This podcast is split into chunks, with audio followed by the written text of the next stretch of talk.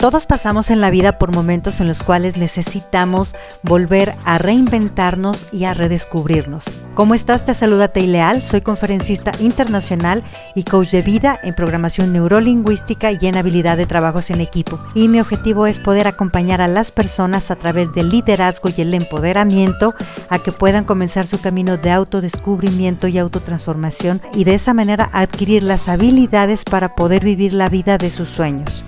Te invito a que te sumerjas en este grandioso camino en el cual vas a descubrir la mejor versión de ti mismo. Desear no es lo mismo que tener intención.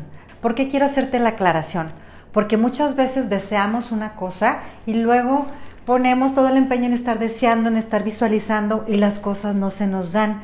Pero es que nos confundimos. Cuando yo deseo solamente expreso lo que yo quiero, pero tener intención necesita de dos partes fundamentales. Primero ese deseo y después la acción. ¿Cuáles son esos pasos que yo tengo que hacer? ¿Cuál es mi parte activa? Y sobre todo el propósito. Yo lo que te quiero invitar en este día es que cada vez que tú desees algo, primero, ten clara la intención. ¿Para qué lo quiero hacer? ¿Qué es lo que va a aportar a mi vida? Cuáles valores va a traer hacia mí, si me va a traer amor, si me va a traer salud, si me va a traer dinero, si me va a traer crecimiento y después cómo voy a contribuir a impactar de manera positiva primero en quienes me rodean y después en mi sociedad. Eso es lo que va a hacer poderosa tu deseo y poderosa tu acción.